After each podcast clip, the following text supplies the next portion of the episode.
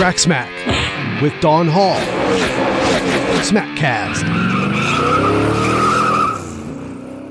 Hello, everyone. This is Mike Hague with Race Day San Antonio, and welcome back to another edition of Track Smack here on TrackSmackRadio.com. Today's show is called the Smackcast Edition, and we are featuring what happened on Wednesday night at the NASCAR All Star Race at Bristol Motor Speedway. Well, it was the sport's reigning most popular driver, Chase Elliott, who earned his first NASCAR All Star Race win on Wednesday night at Bristol Motor Speedway. Elliott led 60 of the 140 laps en route to the $1.1 million paycheck. He and his father, Bill Elliott, joined the father son combination of Dale Earnhardt and Dale Earnhardt Jr. to have won the sport's midseason All Star expedition. Chase Elliott's dad, Bill Elliott, won the race when it was held back in Atlanta, and Chase's victory at the half mile Bristol, Tennessee short track are the only two times the event has been held at a track other than Charlotte Motor Speedway. Now, Chase Elliott's margin of victory was clocked at 4.18 seconds over second place finisher Kyle Busch. Now, Kevin Harvick finished third,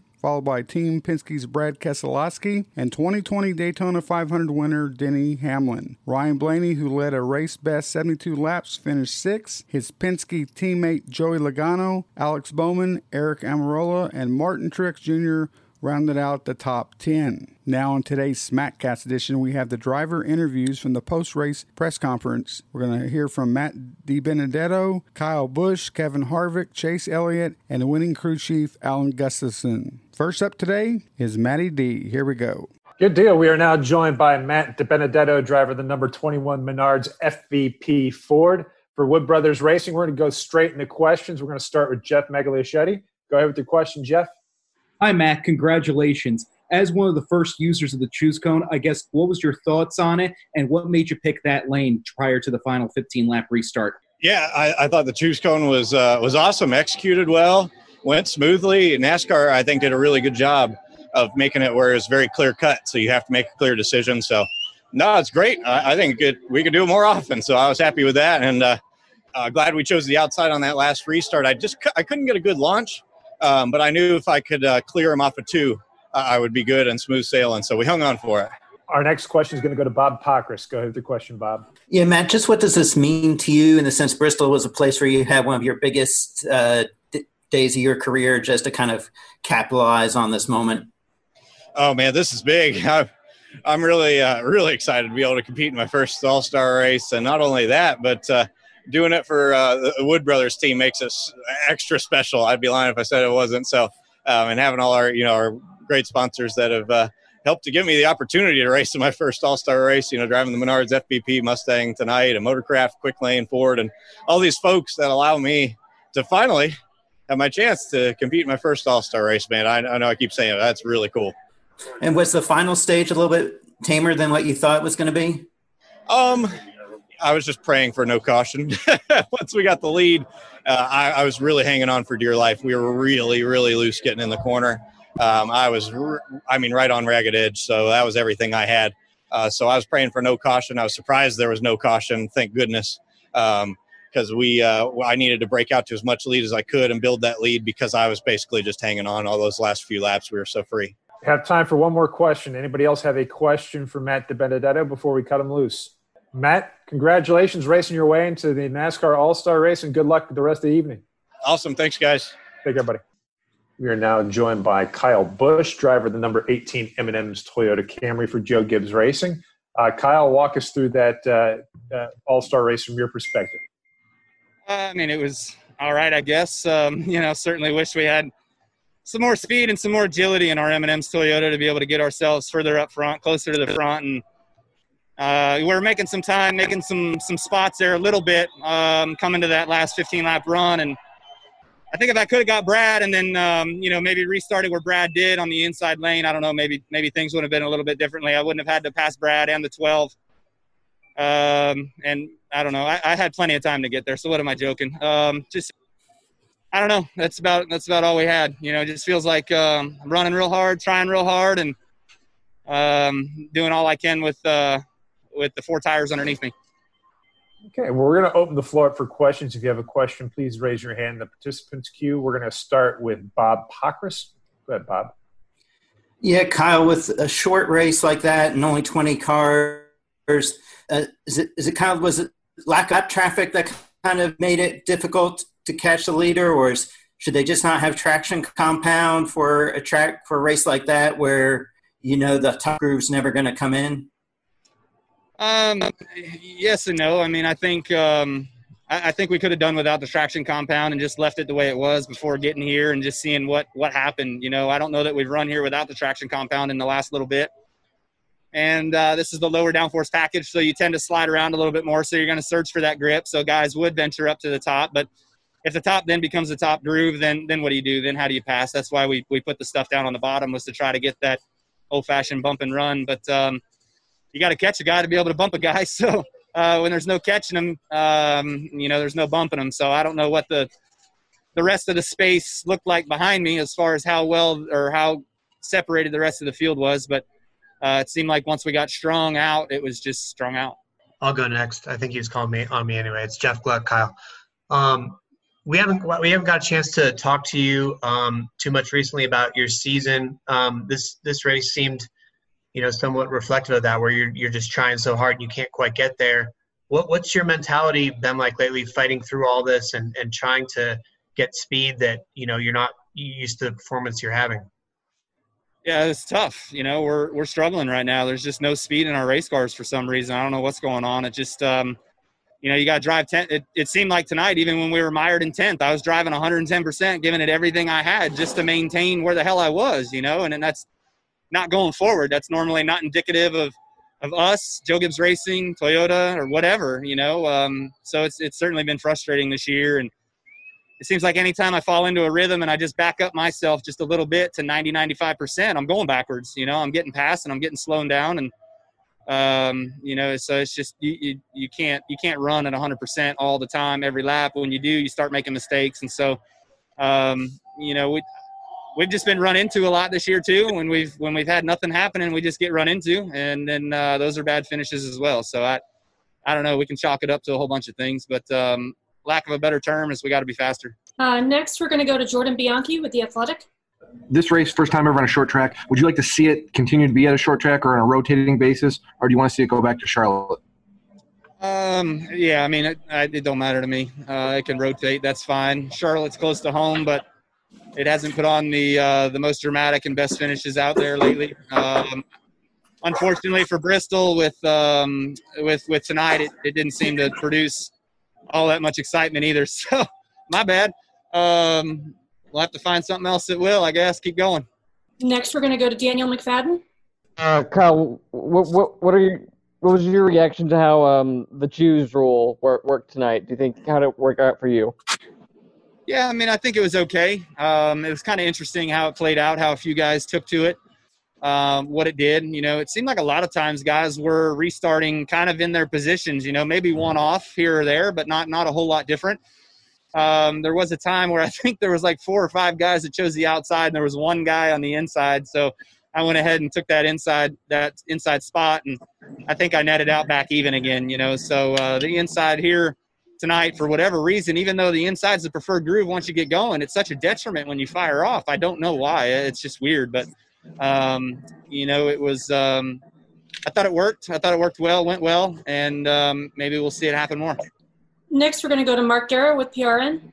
Uh, thank you, Kyle. You spoke a moment ago with Jeff Gluck about your season and how you've been good, but not quite good enough. Have you had this kind of season before, this kind of feeling before, like you spent the whole year just kind of one step behind, or at least most of the season one step behind? Uh, yeah, 2014 was really close to this. We struggled super bad when we came out with this new body style, the Gen 6 body style. So uh, we were pretty bad as a company at JGR that year. We only won one non-restrictor plate race, and that was myself at California. The the rest of us didn't win at all. So that was for sure a frustrating season. And uh, unfortunately, I don't have a win yet, uh, but it feels just like that year. And um, man, I I don't know what's going on, where it's at, or whatever. But um, you know, we do have six second place finishes, I think, four, five, six, whatever the hell it is, and we've been close a couple times. But then many of the other races we're just getting run into. Um, you know, we we have had flat tires and had gone two laps down and tried to do the right thing and drive it back to pit road and not cause a caution, and then it penalizes us in the day. So now I understand why those guys do that. Um, you know, but other than that, just um, you know, you get run into by a guy that shouldn't even be pitting on the same pit lap as you. I think at Talladega. Um, I mean, I can keep going, but, but no point in that. Just uh, we got to fight harder and do better, and that's all there is to it. How did you come out of it in 2014? Do you feel like you made it out by the end of the year? Did it roll into 2015 before you really start started to see the benefits of, of working so hard during the struggle? Uh, so when we fired off the 15 season, I was injured. So I was watching from home and I was seeing that we were still kind of slow. You know, the 11, the 19, the 20, they weren't quite there yet. And then Martinsville, they all ran really good. And then when I came back Charlotte time a few weeks later, it started to kind of click and everybody started to go in the right direction. And then we won four or five times. And then it seemed like Matt won a couple, Denny won a couple, and uh, it's Carl won a couple. It started to go then, you know. So it took us a good year and a half in order to get back up to the top of the circle. And um, I, I, don't know if that's what we're on right now. I certainly hope not, but um, it's it's definitely frustrating. Trust me, it's not very fun where we're at. And um, you know, I know everybody's kicking themselves and um, and trying to do all they can to work harder and be smarter. And we'll wrap up with Kyle with Jacob Seelman. Kyle, uh, you were talking a minute ago about uh, the this race ended up lacking the dramatics that I think a lot of people were hoping for. Was it a case of your car just lacking a little bit at the end, or was it you know hard to pass in a similar way as we've seen in years past with the All Star race at Charlotte? Uh, yeah, no, it was it was difficult to pass for me for my car. I had trouble um, being back in tenth. I had a hard time being able to make moves and pass guys. Um, you know, once that outside lane kind of worked a little bit, then I got a little bit better at being able to make some moves, but not great still. But um, you know, I don't I don't know what um, what would have made it better. I was the closest to the nine. It didn't seem like anybody else was going to get any closer than I was, so um, it was it was left up to me to try to put on a race and get there and, and make it a, a, battle there towards the end. But I just I just didn't have enough. I couldn't get there. All right, Kyle. Thanks for joining us tonight. Good luck this weekend. All right, we are now joined by Kevin Harvick. Uh, before we get into asking questions, Kevin, why don't you just take us quickly through uh, your run there in the All Star race? Yeah, it was um, it was okay. We were on all sides of the of the handling, and you know just never really never really got that right. Had a had a good um, you know good strategy there at the end. Just took a couple laps too long to uh, to get past you know some of the cars that we needed to pass. Just needed a couple more laps to, to catch the leaders, but um, you know just weren't going to beat the nine. You know heads up where we were running third or fourth or whatever it was without doing something different. And a bunch of them a bunch of them didn't do anything but stay out and, and wound up having to pass a couple more than we needed to. But um, you know other other than that our our um, our Busch Light Apple Ford was was okay and and just uh, came up a little short. All right, we're going to go to questions now. We'll start with Jeff Gluck. Sorry, I didn't have a question. Okay, next we'll go to Mark Garrow. Uh, thank you. Uh, Kevin, what did you think of the whole night? Uh, having the fans back and the and the energy that that seemed to bring to the race. Did it feel different? What did what did you think of the night? Yeah, you know, I thought you know having the fans back is obviously what we what we all want, and, and having that energy back in the stands was was definitely fun to hear um, you know, and fun to be a part of. So, um, wish that we would have had a couple more lanes to race in. I think if, if the only thing I would I would like to see different, you know, if we if we did that, uh, if we raced here again, was you know run all the other races so that the track was um, you know 100% run in, so you could so you could run all over the racetrack. But um, it definitely was nice to have some energy back in the racetrack. Next, we're going to go to Jordan Bianchi. Uh, kind of a follow up to that, Kevin. excuse me, would you like to see the All Star race continue here at Bristol? And did this race tonight fulfill expectations? Do you think? Um, you know, I, would like to see it moved around. I don't. I don't think it should stay in, in one spot. You know, I think um, you know we could definitely you know have the track prepared better. You know, if if we did uh, race here again, you know, they didn't even heck, they didn't even clean the outside lane one time. So uh, never really never really had a chance to even to even uh, get high enough to um, you know to get that that lane to come in. You know, the second lane came in a couple, you know, a couple cars made a little bit of ground, but you know the bottom was just so dominant that um, you know you, you, had to run most of your laps down there. Next, we're going to go to Daniel McFadin. Um, so, how do you think the the choose rule played out t- tonight? Did it, how did it did it affect the racing at all for, on the restarts for you? Well, you know, I think that the thing that it does is it just takes all the question out of you know where everybody is and, and who's where, and and you know when you get to that line, everybody's already made their choice, and there's no there's no um, there's no funny business of, of you know people trying to start in a different lane or uh, do something that, that they didn't that they didn't choose to do. So I think I think that went really well, and and uh, you know for for the most part, I don't think there was any issues. Next, we're going to go to Chris Knight. Hey Kevin, um, the All Star race was 46 minutes and 19 seconds and only 140 laps. Do you think it was too short in order to create what it was the All Star race was intended to? Um, yeah, I don't know that I'm the right guy to ask that. You know, I think as as you um, you know, I think a, a short race. And you look at last week. You know, for the most part, it wasn't a very good race, and and you know, you had a great finish. So, you know, I think it all depends on, um, you know, how all that goes, and, and you know, I think tonight Chase Elliott winning makes it makes it makes it a better race, um, just because you know he's he's obviously um, you know the most popular guy here, and and you know it's good for all of us when when Chase wins. So you know I think when when you look at that, it's uh, I don't I don't know that the the time really matters. I think it's um, like like I said earlier, I think the track could have been um, prepared and taken care of differently uh, than, than it was tonight to allow you know for that top lane to to come around. Next, we're going to go to Zach Sturniolo. Kevin, you've been consistent on Chase uh, needing to to win more regularly in the past, um, and for for him to win this All Star race tonight in front of the fans, what do you feel like that does for the momentum of? Uh, I don't know if it does anything for the momentum of the sport, but um, just to to have that kind of moment uh, with the fans back here. Um, you know, obviously, like I just said, you know, I think when Chase wins, it's it's good for all of us. So, um, you know, obviously, um, you know, that's a, that's a good thing. And uh, to follow up, uh, obviously the other new thing tonight was the underglow. Did that have any effect um, on, or did it, was it weird seeing that in the cars in front of you? Um, I wish mine would have fallen off. the only person, the only person that I talked to that thought that that underglow light was good was my eight-year-old. So, um, you know, if that, hopefully the kids liked it because that was that was uh, it, it, was definitely something that that is I'm I'm way out of that age group for the for the uh, I guess you call it the underglow light. Next, we'll go to Dustin Long.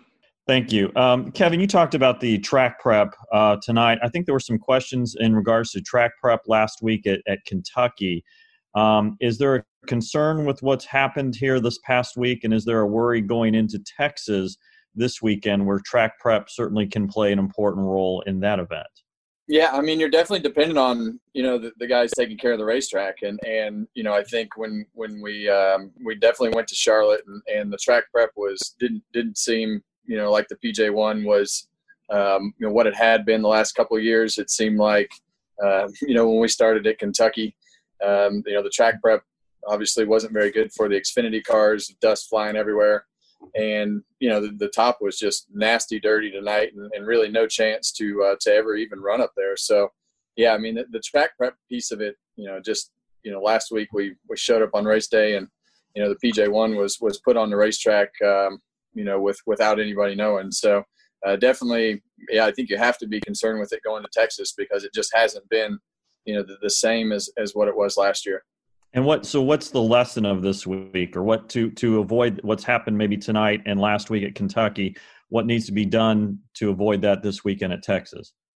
Yeah, that's a good question. You know, I think um, you know the one thing that lacks there is practice. So I think everybody's kind of guessing at, at what's right and what's wrong. Um, but the track was was definitely not ready to race last week at Kentucky when those guys took off in, in the Xfinity race.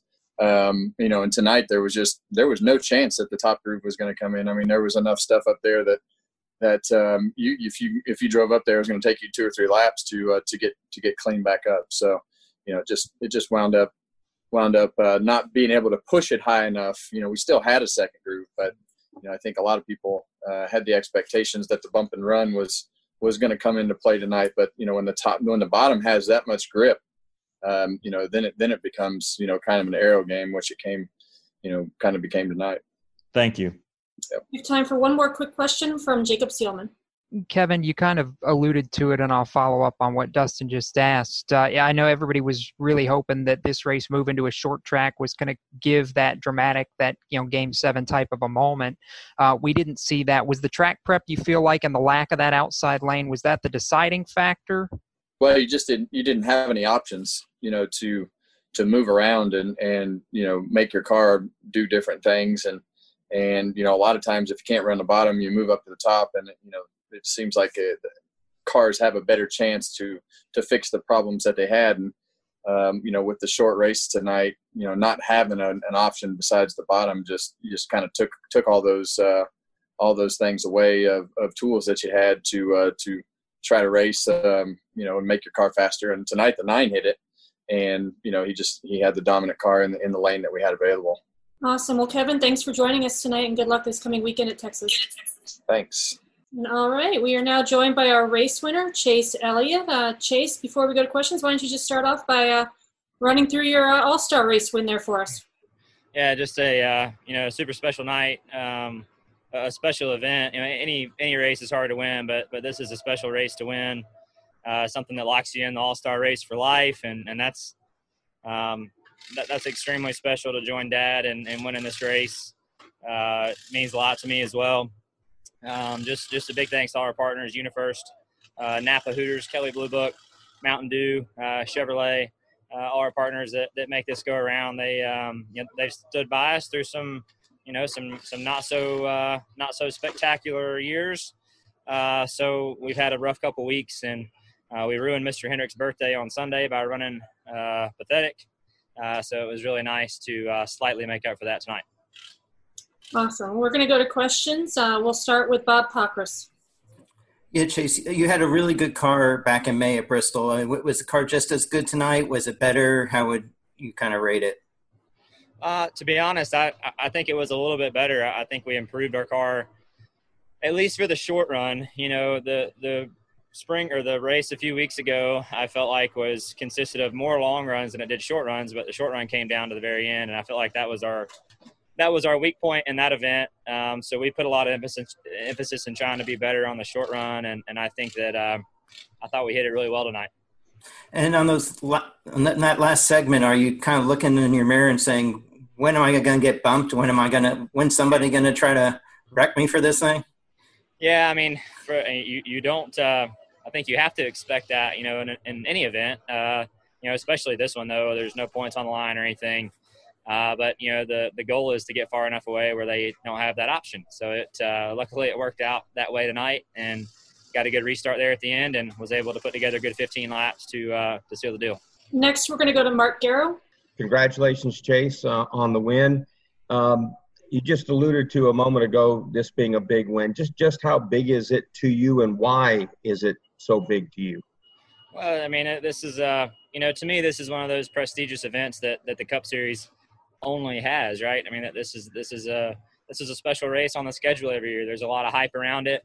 Um, and the other thing about it is, you know, it's something you have to race your way into. Um, and luckily, we we raced our way into this deal for life now. So, um, you know, that that means a lot. You know, it, to me, it reminds me a lot of, you know, the the Clash or, or something at the beginning of the year in, in some ways. But I think this race is bigger than that because you're racing against the the very best of, over over recent times and in anybody's career.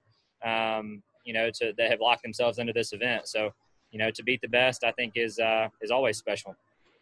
And this race, the the only other time it was run away from Charlotte was Atlanta. Your dad won it, and now the the second time it's left Charlotte. So, what does it mean to to uh, have a victory in this race, just like your dad? Yeah, you know, I didn't know that uh, until, or I, I, knew that, but I, I, didn't really put it together until Winston told me that there on the on the front straightaway. So that that's super cool, you know, to join. Uh, and then somebody told me upstairs a second ago that I think the only other family uh, duo to win to, to win the All Star race were, were the Earnhardts. Um, you know, so anytime you can you can join them, and anything racing is very special. So to join Dad and, and winning this event, um, heck, I mean that that, that's uh that's not just special. I mean that that's that's a lot, you know, a lot of years and a lot of history for everything to come full circle like that. It's pretty dang cool. Next, we're going to go to Dustin Long. Yeah, Chase. Um, Kevin Harvick was talking about uh, the challenges of the upper lane and just kind of how dirty it was, and kind of raised the question about track prep. And I also know there was, I guess, some co- concern about track prep uh, at Kentucky last week uh, from some how concerned has it been the the track prep the last two races, and is there a concern going into Texas where that can be a, a factor as well? Uh, I mean, I don't I don't think so. I mean, the track prep was no different today. than it has been the past two or three years we've been coming here. Uh, the difference was the length of the event was just not long enough for us to, you know, uh, get the grip strip up off the bottom to where the momentum around the top became the dominating factor. But, you know, look at the end of the day, you know, by the end of a 500 lap race, the top is the place to be, and at the end of a 100 and some odd lap race, the bottom's the place to be. So, you know, there's still a place to be. So I'm not really sure that it matters. Uh, next, we're going to go to Marty Smith. Chase, congratulations, brother. Uh, I'm curious. You said uh, in addressing the victory on television that there's no feeling like watching those fans lose their mind for you after you've been successful like you were tonight. What's the difference from your perspective, from the from the athlete's perspective, of having that adulation at the end of an historic night for you, versus what you guys have experienced without anyone there? What Yeah, is that? Yeah, you know, t- to me tonight felt like an, an event again, and I feel like we've been we've been missing that piece for for a couple months, um, and it just felt really good to get to get NASCAR back. I mean, NASCAR is built on the fans, and uh, you know, once the race starts, it's hard to engage with them because you can't hear them. But you know, before a race, the atmosphere was energetic again. I felt like the I felt like the vibe was back, and I felt like that that fire and intensity in me was back, uh, even more so than it than it has been. A, a piece that had been missing, and I think that's driven by the people, the cars pulling in, the um, you know the pre-race parties and everything that you see. Um, and I actually went up in the stands. I snuck up there with my mask on and watched the uh, I watched the Open from the back straightaway, and you know I'm looking around up there and I'm seeing all these uh, all these you know kids and families and, and people wearing their respective drivers and a lot of nine gear. And and you just don't realize how much impact you have on people you, you've never met and you never will meet um, who you know genuinely want to see me do well and they don't even know me you know and and um, it's pretty dang cool to experience that. So I felt like I had a, a special night sitting up there with them uh, watching that open from you know from the grandstands uh, really seeing and, and, and getting back uh, to, to the roots of, of what you know the sport's built on and then to engage with them after the race just make you know to me it made it mean that much more Fantastic. Congratulations. I appreciate you. thank you Next, we're going to go to Jim Utter. Congrats, Chase. You also said after the race that um, you guys had struggled some. You've had some difficult races in the last several weeks. Uh, I just wondered, did you did you guys feel like uh, as a collective unit at Hendrick that you were missing something the last several weeks, or do you think it's more kind of a just individual circumstances of the races? Uh, I mean, you know, it- a little bit of both. uh, But we, you know, I felt like I was struggling. I wasn't, you know, doing a real good job, giving good feedback, and and you know, to me, good feedback is is you know, giving a direction uh, on the car and coming in and doing that and going back out and being better.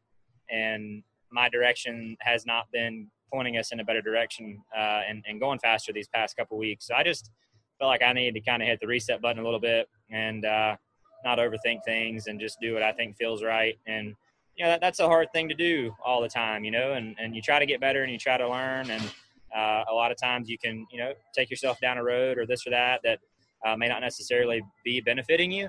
Um, but we all want to improve. I certainly still have room for you know, room for improvement. Tonight was uh, a great a great night for us, but I, I still think I can do better, and there's areas that, that I can improve on. So uh, I'm going to keep working on that.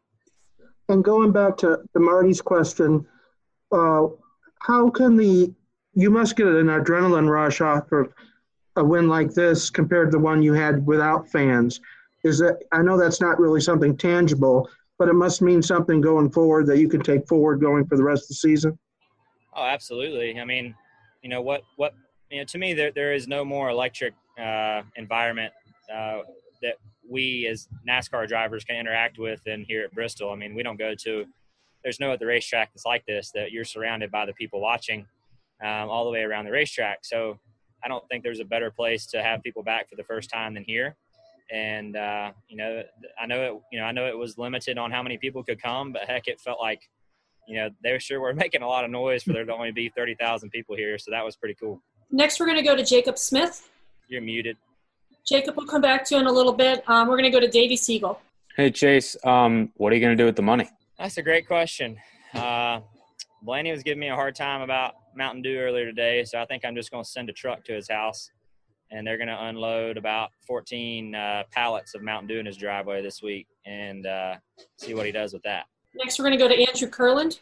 Uh, yeah, Chase. Uh, normally, we don't race mid July at Bristol. Now, the night race is pretty close in terms of temperatures, but did you notice anything different in the car, you know, tonight racing mid July than you would at Bristol normally during the season? Uh, to me, it felt like normal Bristol. I mean, this racetrack I think is really consistent um, from the standpoint of just the overall feel and, and, and what it's like. So uh, I thought everything was was really uh, very Bristol esque. Next, we're going to go to Zach Sturniolo. Chase, congrats on this win. This being the first real marquee win for, of your career, you've touched already on the significance of, of what it means to win this event, but to have a marquee event on your resume now, um, what what kind of importance does does that mean for you?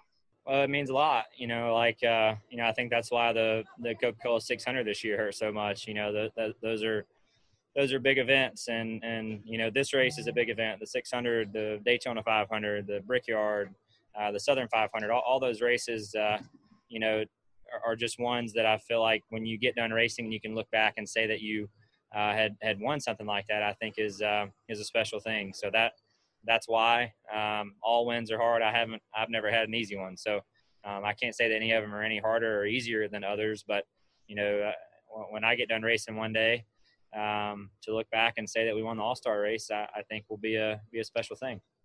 The underglow on the cars did it? Uh, what what did it look like from your perspective, and, and, did it change anything for you? Was it just weird to see out there?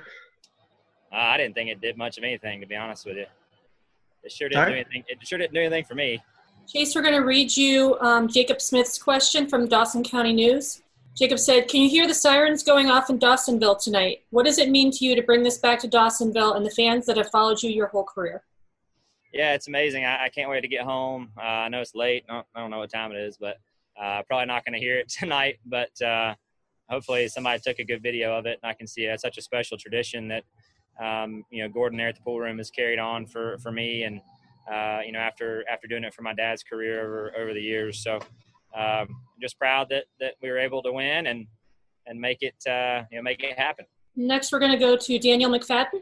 Well, Chase, so how did you, how do you think the choose rule played out tonight, tonight? How did it affect your race or just the race in general? Well, I think the choose rules uh, been needed for a long time. You know, I, I think it should be that way every week. Um, you know, I don't I don't think there's really a reason to to not have it. Um, you know, that there's no reason to me why you shouldn't have the choice uh, or you should be you know automatically told where you're going to line up when one lane has an obvious advantage just based on where you come off pit road. I mean, to me, that's not.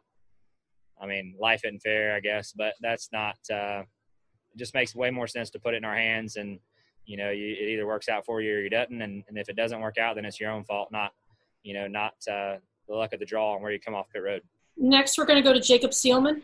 Uh, Chase, you jumped out front there towards the final two stages, and pretty much once you took control of that race, uh, never gave it up again. How important, you know, get was getting out front and getting clean air. I know a lot of people were kind of hoping for that dramatic moment, but it felt a little bit like uh, how important it is on the on the intermediate tracks, like when this race was at Charlotte, especially in that last stage.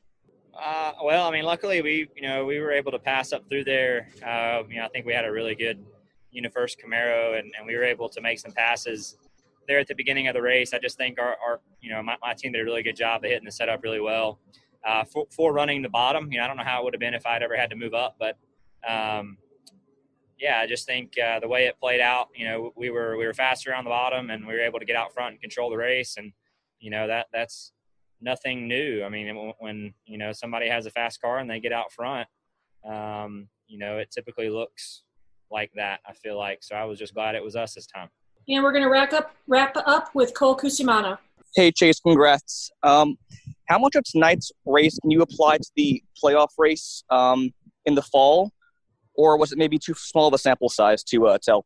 No, I, I mean I think Bristol's Bristol, like I said a minute ago. So uh, we'll for sure think about what we had here a few weeks ago, what we had tonight, and try to be better when we come back. Congratulations and thanks for joining us tonight. Thank you. Have a good night. All right, now that Alan has slid into the picture, we are going to get started uh, with Alan Gustafson, the race winning crew chief for tonight's uh, All Star race. Alan, why don't you uh, just start off and quickly run through the race from the top of the pit box for us there as we wait for uh, media members to queue up questions?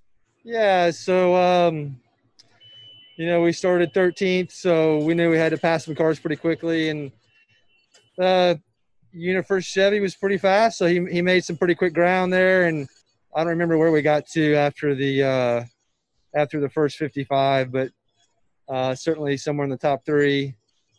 Um, yeah, and, and we knew we were going to pit there and, and, and, get a read on the tires and, and get an adjustment on the car. So we did that. And then uh, the next 35 went pretty well, and he was able to get past Kevin and get the lead.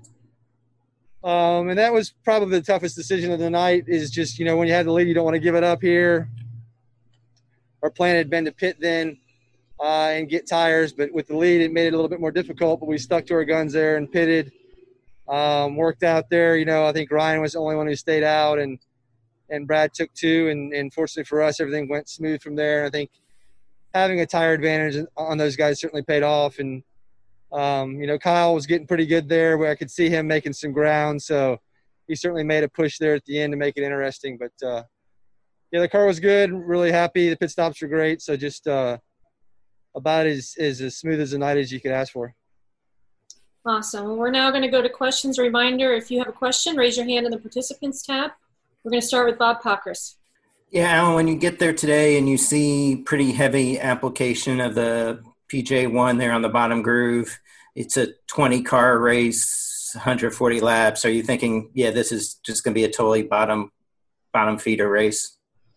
Yeah, you know, my experience with the grooves here is you don't really run the top end until you have to start lapping traffic significantly, right? That's that that's when you start running the top end is when you have to lap cars and and the leaders kind of get around, everybody gets strung out, and, and then there's you know have no option, and the faster cars ultimately will start running the top because they've got to uh, they've got to get through lappers, and and you know with it being as short as it is, and and and knowing that. Uh, it's a short field and, and the chance of lapping cars, you know, we had planned on the bottom really, you know, having our car get on the bottom and, and having having good short run speed.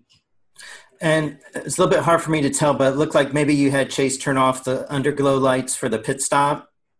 Um, if yeah. you did, if you did, what was that? So that I guess was that so that your crew guys could see better, or was there something that you were concerned about them hitting or doing something with that light on? That's a secret, Bob. I can't tell you that. No, I'm kidding. Uh, yeah, I just we hadn't done it before, so I didn't want to take a chance and and have the lights. Uh, you know, we didn't get the lights until uh, you know pretty late in the game, and we hadn't uh, had experience doing it, and and I don't think it'd be a problem uh, ultimately, but certainly we weren't going to take that chance. Next, we're going to go to Mark Garrow. Uh, thank you. Congratulations, Alan, on the win tonight. What does this win do for do for your team? You were rolling there for a while, hit a few bumps in the road. What is what does this do for the team moving forward? Um, well, it puts a million bucks in our bank account, so that's always a good thing. And uh, certainly happy for Chevrolet and, and UniFirst and uh, you know everybody at HMS is you know works really hard, and you know a win a win will will certainly lift lift everybody's spirits and and give you some momentum. But um, yeah, we gotta we gotta get we gotta you know I certainly wish this was a points race. We got to get back on track and um, we've had a couple couple races, you know, a stretch that haven't been the greatest for us. I do think we've had some pretty decent performance in our cars. And you know, the way it goes, sometimes you just don't get the finishes that you feel like you deserve, and, and that's certainly the case um, at Indianapolis and Kentucky uh, in the first Pocono. So, yeah, we're gonna we'll work hard, and, and this doesn't hurt. And Bristol's been a good track for us, and this was an opportunity for us to work on a few things uh, that we struggled with in the spring to to be prepared when uh, we come back here uh, when it really matters. For some of the races coming up, do you feel like you've got a pretty good string of strong tracks coming up? Do you feel like this momentum can kind of play over there and really have you gain some momentum as well in the points side of it, the, the official point races? Yeah, I mean, we need to. Uh, we, we've got some points to make up. We've split a few spots it's pretty close from second to fourth where we're at. Um, know, to be honest with you, Texas and Loudon aren't aren't two of our, our better tracks. uh, those tracks we, we've circled to work hard on and, and try to improve, and I feel like we can. Uh, I think we learned some things from Kentucky we can take to Texas, so we're looking forward to putting that to use. And um, you know, Loudon's a place that we need to work on. Um, but uh, we've had some decent runs there, but you know, I wouldn't say that that we've got that one uh, circled as one of our favorites. But uh, yeah, it's look, man. Anytime you can win, it's it's better. I don't know that it's going to be um, a, a, huge step forward. You know, this track's so unique. I, I can't say that what we've done here is going to help Texas. Uh, next, we'll go to Andrew Kurland. Hey, Alan, congrats on the win tonight. This is more of a, you know, overall season question after NASCAR returned. You guys only have to bring really one car to the racetrack each and every weekend. Does that change how you prepare cars in the shop? And do you have t- more time to focus on specific cars bringing to the racetrack? Yeah, I mean, to be honest with you, I, I don't think that if we had backup cars weekly, we, we could do it with the schedule we've had and the way we're working split shifts and, you know, trying to keep the road crew um, away from the shop crew as much as possible. And um, I just, man, it, would be just a, a, monumental task to do that with backup cars. So uh, I think it's been a must. You know, I wouldn't say that it's put us in a better position to focus on the primary cars. It's just, you know, kept that status quo or the way it was. And, and it, and I don't think that us or really any of the teams could keep their head above water in this, uh, you know, kind of COVID era and the schedule we've run with with having to do two cars every weekend. Next, we'll go to Dustin Long. Alan, um, kind of on, on, along those lines, uh, this is a, a, middle of a stretch of four races in like 11 days. Uh, certainly, you guys did this earlier when the sport came back in May, but those were only at two tracks. Here, it's four tracks, four different tracks, four locations. Um, what are the challenges in in, in this stretch uh, for you guys, and and and how you're getting things prepared?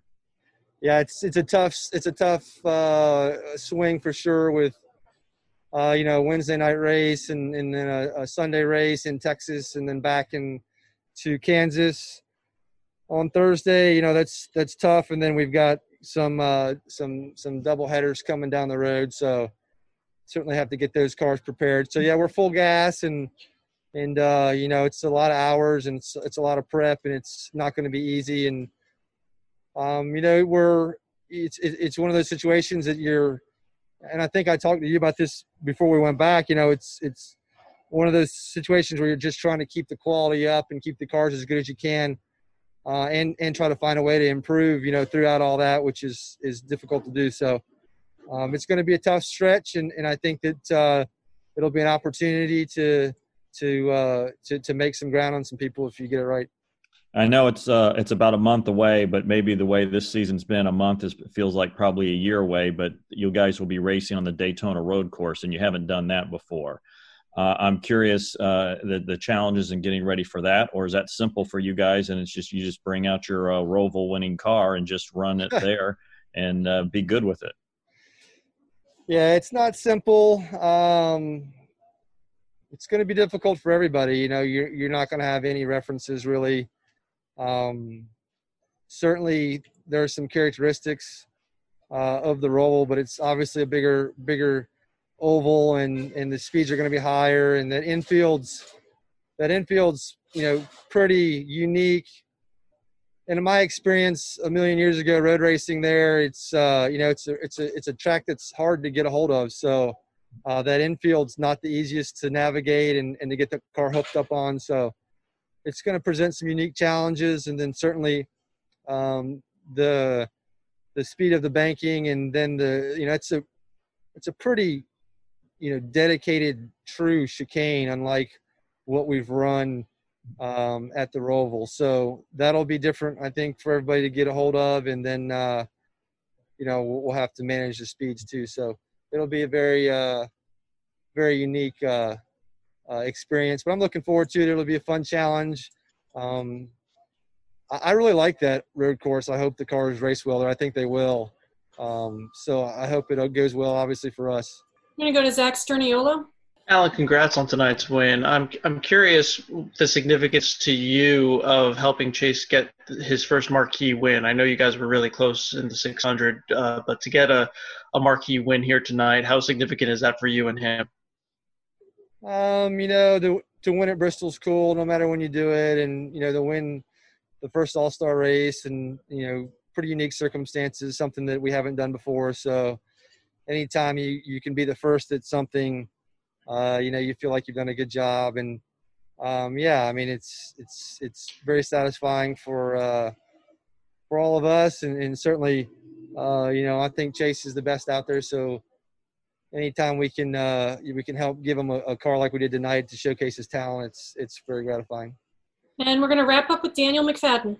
Alan, I'm wondering how did the choose rule play out from your perspective, uh, and how, what what kind of communication did you have with Chase on each restart about which which lane to, to take? Well, that's a great question. You know, we had some uh, statistical analysis of, of that and the effectiveness of the lanes, and and uh, we talked about it beforehand. And um, I think he used that information. I think every time, but once he kind of went against the grain, and you know, we certainly leave that up to him.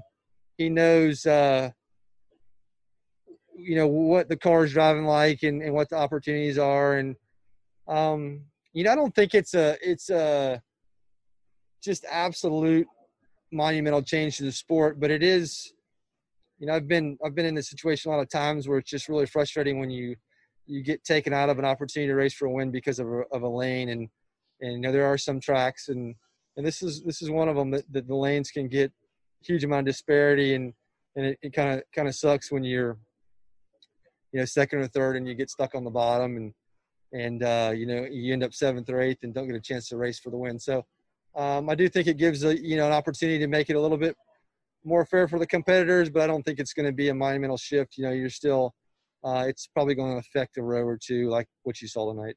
Awesome. Well, Alan, thanks for joining us. Congratulations on the win and good luck this weekend in Texas. Thank you. Thank you. Appreciate it.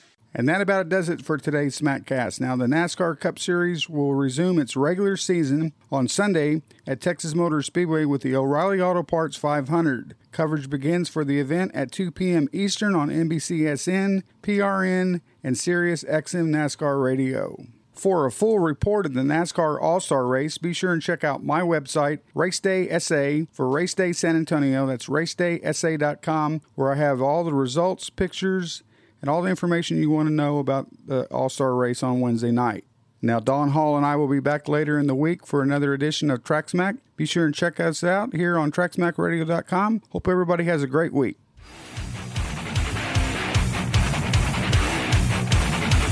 Thank you for tuning in to TrackSmack Smackcast. Check out more at TrackSmackRadio.com.